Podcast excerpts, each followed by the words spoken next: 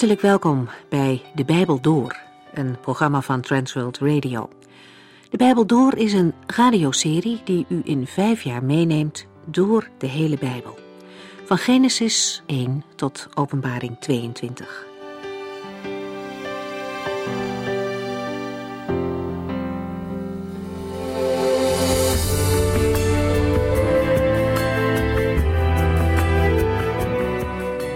Fijn dat u weer luistert. We waren in Handelingen 8 begonnen. Daar lezen we over de zware vervolgingen waar de christenen mee te maken krijgen. Saulus is een van de meest fanatieke tegenstanders. Hij probeert de gemeente van Christus zoveel mogelijk kapot te maken. Maar, zoals een lied zegt, het werk van God is niet te keren omdat Hij erover waakt. Door de vervolging vluchten vele gelovigen en overal vertellen ze het evangelie. Zo komt Filippus in Samaria terecht. De Samaritanen waren een mengeling van verschillende volken en van Israëlieten. En Filippus vertelt hen over Christus. De inwoners van dit gebied zijn bereidwilliger om te luisteren en erover na te denken dan de Joden. Er komen veel mensen tot geloof. Zieken worden genezen en mensen die bezeten zijn door boze geesten worden bevrijd. De Samaritanen hadden al eerder gezien dat er meer is dan de zichtbare wereld. Een man, Simon, had bijzondere dingen gedaan. Zijn tovenarij had de mensen versteld laten staan. Men dacht zelfs dat hij een kracht van God bezat, totdat ze het evangelie van Jezus hoorden. Deze Simon is zo onder de indruk van alle wonderen dat hij zich ook door Filippus wil laten dopen. Het nieuws van de opwekking in Samaria bereikt ook Jeruzalem. Petrus en Johannes horen het en ze reizen naar hen toe. Ze leggen hen de handen op en bidden om de Heilige Geest voor deze nieuwe gelovigen. In handelingen wordt dit enkele keren expliciet genoemd, met name als het evangelie een nieuwe doelgroep bereikt.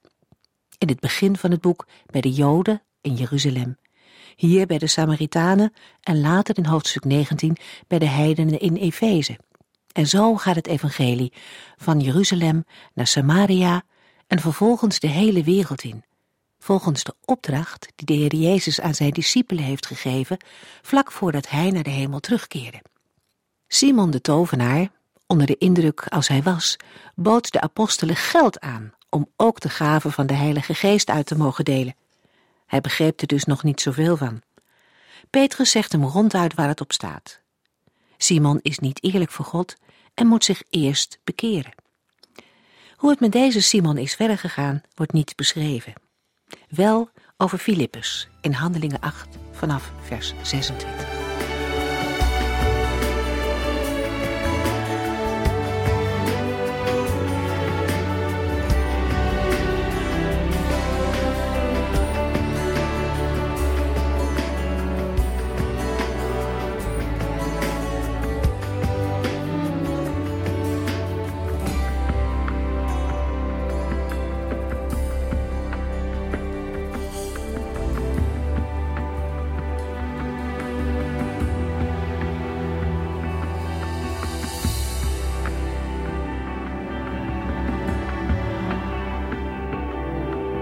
In de vorige uitzending lazen we in Handelingen 8, vers 26 dat Filippus een boodschap krijgt van een engel van God. De engel had hem gezegd: Zorg ervoor dat u vanmiddag op de weg van Jeruzalem naar Gaza bent. Dat is een eenzame weg. Met het laatste wil Lucas benadrukken hoe onwaarschijnlijk het is dat juist op die weg een belangrijke ontmoeting zal plaatsvinden. Maar Filippus gehoorzaamt en gaat op weg. Handelingen 8, vers 27 en 28. Toen Filippus op die weg liep, zag hij een wagen voor zich uitrijden. In die wagen zat een voorname Ethiopiër. Hij was minister van Financiën in de regering van koningin Candace van Ethiopië. De man was in Jeruzalem geweest om God te aanbidden en keerde nu naar zijn land terug. Onderweg zat hij hardop te lezen uit het boek van de profeet Jezaja. Op de verlaten weg van Jeruzalem naar Gaza ontmoet Filippus een voorname Ethiopiër. Bij het woord Ethiopië moeten we niet denken aan het huidige Ethiopië, Abyssinië.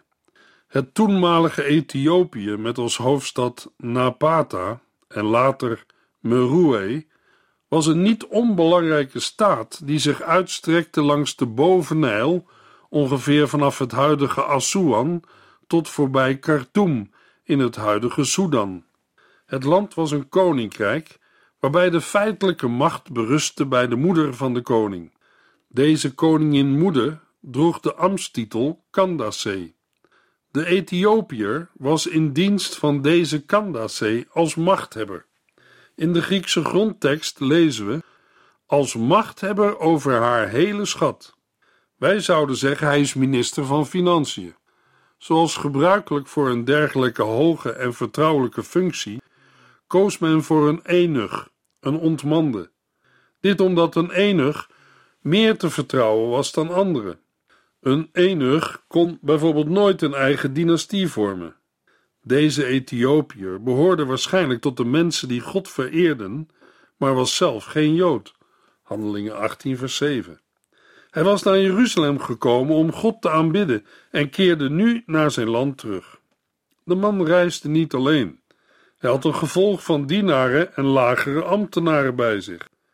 De man zat achterover in een wagen, tegen de zon beschermd door een baldakijn. Ter gelegenheid van zijn bezoek aan Jeruzalem had hij één of meer rollen van het Oude Testament gekocht. De rollen waren met de hand geschreven en uiterst kostbaar. Meestal waren ze niet in bezit van particulieren en werden ze bestudeerd in de tempel of synagoge. Maar voor de Ethiopiër was geld geen probleem. Hij had één of meerdere rollen aangeschaft. Het ligt voor de hand dat hij de rol of rollen had aangeschaft in de Griekse vertaling, de Septuaginta. Als minister van Financiën en een man van politiek aanzien beheerste hij zeker het Grieks. De rol van Jezaja zal hem aanbevolen zijn vanwege de beloften voor de vreemdeling en de ontmanden in Jesaja 56. Handelingen 8 vers 29 tot en met 31. De Heilige Geest zei tegen Filippus: Haal die wagen in en blijf ernaast lopen. Filippus zette de pas erin en toen hij bij de wagen kwam, hoorde hij iemand hardop lezen. Het was uit het boek Jesaja. Begrijpt u wat u leest? vroeg hij aan de man in de wagen. Eerlijk gezegd begrijp ik er niet veel van, antwoordde de man. En zeker niet als niemand mij uitleg geeft. En hij vroeg Filippus bij hem in de wagen te komen zitten. Het valt op dat de man als Filippus onmiddellijk reageert op het spreken van de Heilige Geest. Hij reageert direct en zet er de pas in naar de wagen. Hij hoort de Ethiopiër hardop lezen uit de profeet Jezaja. Onmiddellijk spreekt hij de man aan en vraagt: Begrijpt u wat u leest? Het Bijbelgedeelte dat de Ethiopiër leest is Jesaja 53 vers 7. Dat handelt over de leidende knecht van de Here. Een gedeelte dat de meeste Joden ook niet begrepen. Lucas 24 vers 25 en 26. Ondanks zijn positie, zijn functie en het feit dat Filippus een vreemde vorm is, wijst de Ethiopiër de belangstelling van Filippus niet van de hand. Hij is verlangend om de Bijbel te begrijpen en nodigt Filippus uit om naast hem in de wagen te komen zitten. Handelingen 8, vers 31 tot en met 33. Eerlijk gezegd begrijp ik er niet veel van, antwoordde de man. En zeker niet als niemand mij uitleg geeft. En hij vroeg Filippus bij hem in de wagen te komen zitten. In het gedeelte dat de Ethiopiër aan het lezen was, zei de profeet Jezaja: hij was als een schaap dat voor de slacht weggebracht werd. Hij deed zijn mond niet open, zoals een lam stil is terwijl het geschoren wordt. Hij werd vernederd en zijn recht werd hem ontnomen. Wie zal over zijn nageslacht vertellen? Zijn leven is immers van de aarde weggenomen. Het Bijbelgedeelte dat de Ethiopiër aan het lezen was, vinden we in Jesaja 53. Dat was natuurlijk geen toeval, maar sturing van de Heere. In geen ander Bijbelgedeelte wordt het plaatsvervangend lijden van de knecht van de Heere, Gods rechtvaardige dienaar, duidelijker beschreven dan in Jesaja 53. De Ethiopiër las vers 7 en 8. Maar omdat hij al een poosje had gelezen, zal hij de voorgaande verzen ook hebben gelezen. Hij vraagt aan Filippus: Heeft Jezaja het hier over zichzelf of over iemand anders? Handelingen 8, vers 34. Uit zijn vraag blijkt dat hij absoluut onkundig is van de gangbare uitleg van dit Bijbelgedeelte. Hij vraagt zich af of de knecht van de Heere uit Jesaja 52 en 53 de profeet zelf is of iemand anders. Voor een evangelist als Filippus is het een prachtige aanleiding om een gesprek te beginnen. Direct bij de kern van het evangelie, Jezus Christus en zijn sterven aan het kruis. Handelingen 8 vers 35. Filippus antwoordde dat Jezaja over de Christus sprak. Hij vertelde hem dat Jezus de Christus is, waarbij hij uitging van wat zij zojuist hadden gelezen. Vanuit Jesaja 53 verkondigt Filippus dat de Heer Jezus Christus de knecht van de Heer is, de rechtvaardige dienaar van Yahweh. Jesaja profeteert over de Messias, Jezus Christus. Hetzelfde deed de apostel Paulus later in de synagoge van Thessalonica, Handelingen 17. Jezus Christus is degene die voor de overtredingen van de mensheid gestorven is, als verzoeningsoffer tot vergeving van al onze zonden. Maar nu is hij door God verhoogd. Jesaja 53 vers 12. Het woord van God is leven en vol van kracht. Het is scherper dan een tweesnijdend zwaard. Het dringt zo diep door dat het alles in ons van elkaar lossnijdt, zelfs onze diepste gedachten en verlangens. Daardoor wordt duidelijk wie wij werkelijk zijn. God weet alles over iedereen. Hebreeën 4 vers 12. De Heilige Geest gebruikt het woord van God om mensen tot verandering te brengen. In 1 Petrus 1 vers 23 tot en met 25 zegt Petrus tegen gelovigen: U hebt een nieuw leven gekregen, niet door geboorte uit uw ouders, want aan dat leven komt een einde maar een nieuw leven door wedergeboorte uit God, die door de levende Christus zijn woord tot ons blijft spreken. In de boeken staat er dit over: De mens is als gras, en zijn pracht als een veldbloem. Het gras verdort en de bloem valt af, maar wat God heeft gezegd geldt voor eeuwig. En daarmee wordt het goede nieuws bedoeld, dat u is bekendgemaakt. Als de geest van God het woord van God gebruikt, dan gaat er wat gebeuren. Dat zien we ook in deze geschiedenis. Deze mannen zitten in de wagen, bespreken het woord van God. En Filippus vertelde de Ethiopiër over Jezus. Handelingen 8, vers 36 en 37. Op een gegeven ogenblik reden zij langs een water. Kijk, zei de Ethiopiër, daar is water. Wat is er op tegen mij te dopen? Filippus antwoordde: Als u met heel uw hart in Jezus gelooft, is er niets op tegen. Hij zei erop: Ik geloof dat Jezus Christus de Zoon van God is. Filippus heeft de man niet alleen verteld dat Jezus de beloofde Messias is, maar ook hoe hij behouden kan worden, namelijk door te geloven in de Heer Jezus Christus, de Zoon van God. Daarnaast heeft hij ook gesproken over de doop, net als Petrus in Handelingen 2, vers 38. Daar zegt Petrus tegen de mensen: U moet zich bekeren tot God en u laten dopen in de naam van Jezus Christus, want dan worden uw zonden vergeven en de Heilige Geest zal in u komen wonen. Terwijl Filippus het evangelie verkondigt en onderwijst, komen ze bij een water. En de voorname Ethiopiër, de minister van Financiën uit de regering van koningin Candace, vraagt: Kijk, daar is water. Wat is er op tegen mij te dopen? Filippus antwoordde: Als u met heel uw hart in Jezus gelooft, is er niets op tegen. Hij zei erop: Ik geloof dat Jezus Christus de Zoon van God is. Wat geweldig! Het zal ook zeker Filippus hebben geraakt en bemoedigd. Afhankelijk van het jaargetijde kan het water een wadi zijn geweest tussen Jeruzalem en Gaza. De doop werd in de eerste christengemeente toegepast zodra men tot bekering en geloof in de Heer Jezus was gekomen. De doop symboliseert de afwassing van de zonde, Handelingen 22, vers 16, of met een ander voorbeeld, de begrafenis van het oude zondige leven, Romeinen 6, vers 3 en 4. Daarnaast ook het bekleed of omhuld worden met Christus, Galaten 3, vers 27. En de geboorte van een nieuw leven, Johannes 3, vers 5 en Titus 3, vers 5. Filippus antwoordde: Als u met heel uw hart in Jezus gelooft, is er niets op tegen. Inderdaad, nog het feit dat hij een buitenlander is, nog het feit dat hij een ontmande is, is een blokkade voor zijn doop. Er is niets op tegen als u met heel uw hart in Jezus gelooft. Luisteraar, dat is vandaag nog steeds zo. Handelingen 8, vers 38 en 39. Hij liet de wagen stilhouden en ging samen met Filippus het water in. En Filippus doopte hem. Toen ze uit het water kwamen, nam de geest van de Heere Filippus weg.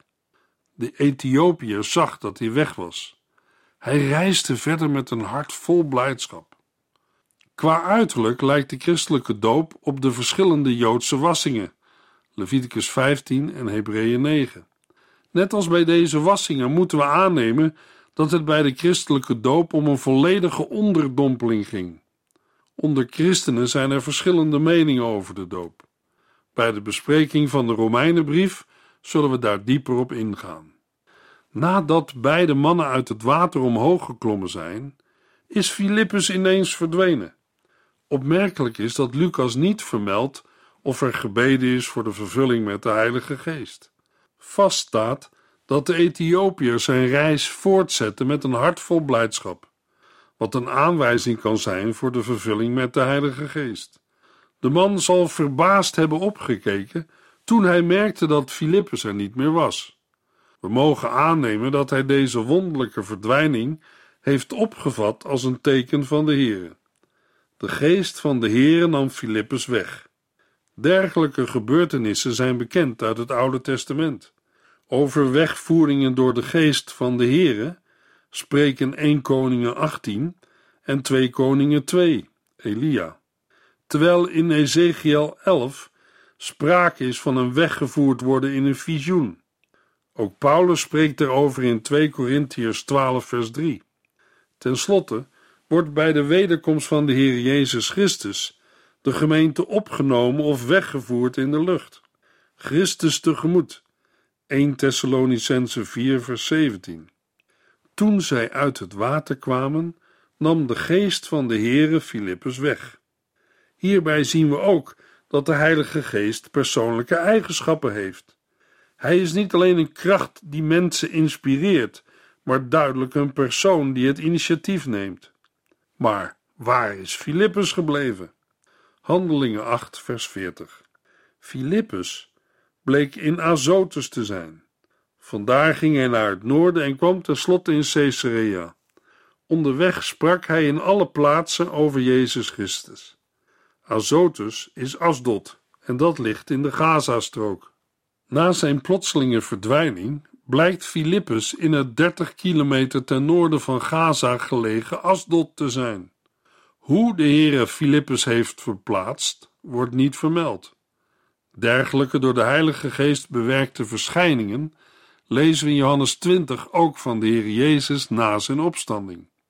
De Heilige Geest is een onderpand van de toekomstige heerlijkheid. Efeze 1. Het is dan ook begrijpelijk dat in het leven van geest vervulde mensen iets van die heerlijkheid en kracht zichtbaar wordt. Van Asdod reist Filippus noordwaarts in de richting van Caesarea, terwijl hij het evangelie verkondigt in alle plaatsen, waarschijnlijk alle steden tussen Asdod en Caesarea, zoals Ekron, Rama en Joppe.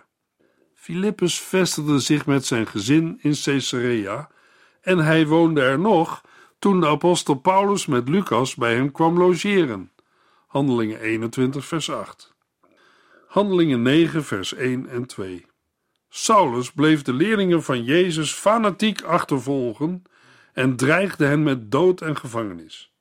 Hij ging naar de hoge priester en vroeg om aanbevelingsbrieven voor de synagogen in Damascus, een stad waar veel Joden woonden. Hij wilde daar mannen en vrouwen opsporen die in Jezus geloofden, hen in de boeien slaan en naar Jeruzalem brengen. Hij kreeg die brieven en ging op weg. Met Handelingen 9 keert Lucas terug naar de hoofdpersoon van dit gedeelte van het Bijbelboek Handelingen, namelijk Saulus. We kwamen hem al tegen in Handelingen 7 en 8. De geschiedenis die we nu gaan lezen wordt ook in Handelingen 22 en 26 verteld, maar dan door Paulus zelf.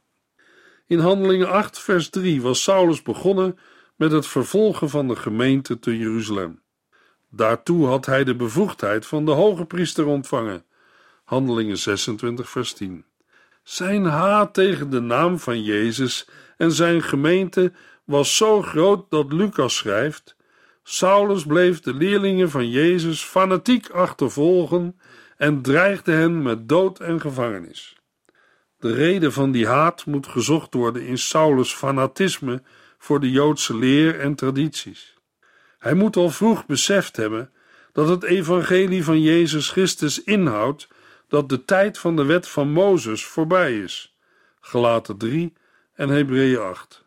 Hoewel buiten Stefanus geen concrete gevallen worden genoemd waarin Paulus bij de doodstraf van een gelovige betrokken was, zegt Paulus zelf in Handelingen 22 vers 4 dat hij de gelovigen ten dode toe heeft vervolgd omdat behalve de apostelen de meeste volgelingen van de Heer Jezus uit Jeruzalem waren weggevlucht, gaat Saulus nu naar de hoge priester om toestemming te vragen hen ook buiten Jeruzalem en Judea te vervolgen, namelijk in Damascus. Wanneer Paulus, zoals men aanneemt, voor 35 na Christus tot bekering is gekomen, moet het nog steeds om de hoge priester Caiaphas gaan.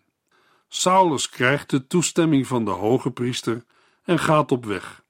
Zijn doel is Damascus, een stad met enkele tienduizenden Joden. Volgens vers 2 waren er een aantal synagogen in Damascus. Handelingen 9, vers 3 en 4. Toen hij in de buurt van Damascus kwam, flitste er plotseling een licht vanuit de hemel dat hem omstraalde. Hij viel op de grond en hoorde een stem: Saul, Saul, waarom vervolgt u mij? terwijl Saulus met zijn medewerkers op reis is en Damascus al nadert, flitst er plotseling een licht, feller dan het licht van de zon dat hem omstraalde. Volgens Handelingen 22 zagen de reisgenoten van Saulus dit licht ook. Ze schrokken allemaal zo dat ze allemaal, inclusief Saulus, op de grond vielen. Licht, bijvoorbeeld in de vorm van vuur of bliksem, is vaak een begeleidend verschijnsel wanneer de Heere zich openbaart. Ook dit licht was een manifestatie van de aanwezigheid van de Heere. Openbaring 1 vers 16. En, alhoewel Lucas dat hier niet uitdrukkelijk zegt, moet Saulus ook een verschijning van de verheerlijkte Christus hebben gezien. Vers 17 en 27. Op deze en volgende verschijningen van de opgestane heiland zal het apostelschap van Paulus berusten. 1 Corinthians 9, vers 1. De bediening van het eerste apostelschap hield onder andere in een getuige te zijn van de opstanding van de Here. Handelingen 1, vers 22 en Handelingen 22, vers 15. Handelingen 9, vers 5. Wie bent u, Heere? vroeg Saulus. Ik ben Jezus, zei de stem, die u zo fanatiek vervolgt. In dit vers valt de onwetendheid van Saulus op.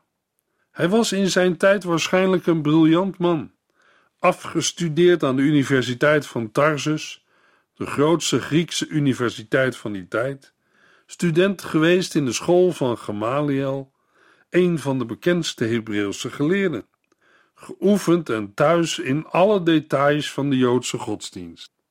Maar Saulus kende de Heer Jezus Christus niet. Hij vraagt: wie bent u, Heere? Luisteraar, kent u de Heer Jezus? Hem kennen is het leven. Met zijn achtergrond en al zijn kennis wist Saulus niet wie Jezus was. Wat gaat er nu gebeuren? Zal de Heer Jezus zijn vijand vernietigen? Nee, Jezus Christus is gekomen om het verlorene te zoeken. En daar hoort Saulus ook bij.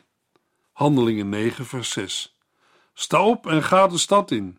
Daar zal u gezegd worden wat u moet doen. Saulus ligt in het stof op de weg naar Damascus. Wij kunnen ons er nauwelijks een voorstelling van maken wat de woorden van Jezus in Saulus teweeg hebben gebracht. Saulus dacht dat hij de God van Israël diende door de gemeente van Jezus de Nazoreër fanatiek te vervolgen.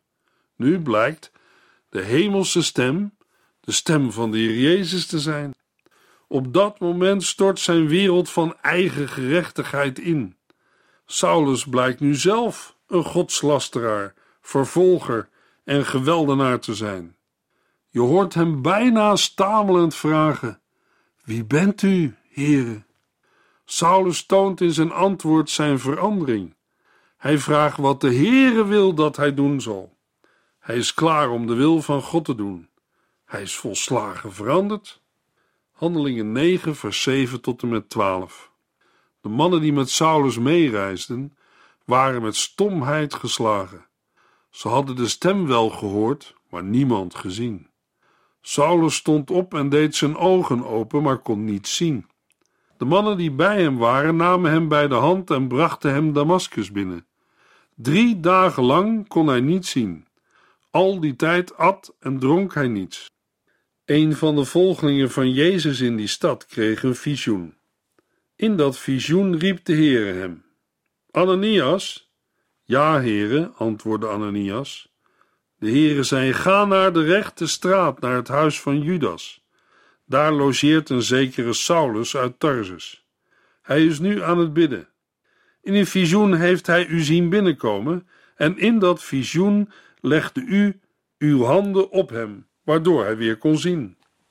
De dagen van vasten waren in de eerste plaats een teken van totale ontreddering en van berouw vanwege de ontdekking dat Jezus toch de beloofde Messias was en dat hij zwaar had gezondigd. 1 Timotheus 1 vers 15. Door de gemeente van de Here te vervolgen. Het gebed om vergeving zal daarbij zeker een belangrijke rol hebben gespeeld. Nog voordat de Heer Jezus aan Ananias verschenen was, had hij de blinde, biddende Saulus in een gezicht getoond hoe er iemand binnenkwam om hem de handen op te leggen, opdat hij van zijn blindheid zou worden genezen. Ook de naam van de man, Ananias, had de Heer aan Saulus reeds bekendgemaakt. In de volgende uitzending lezen we hoe het verder gaat met Saulus in Handelingen 9.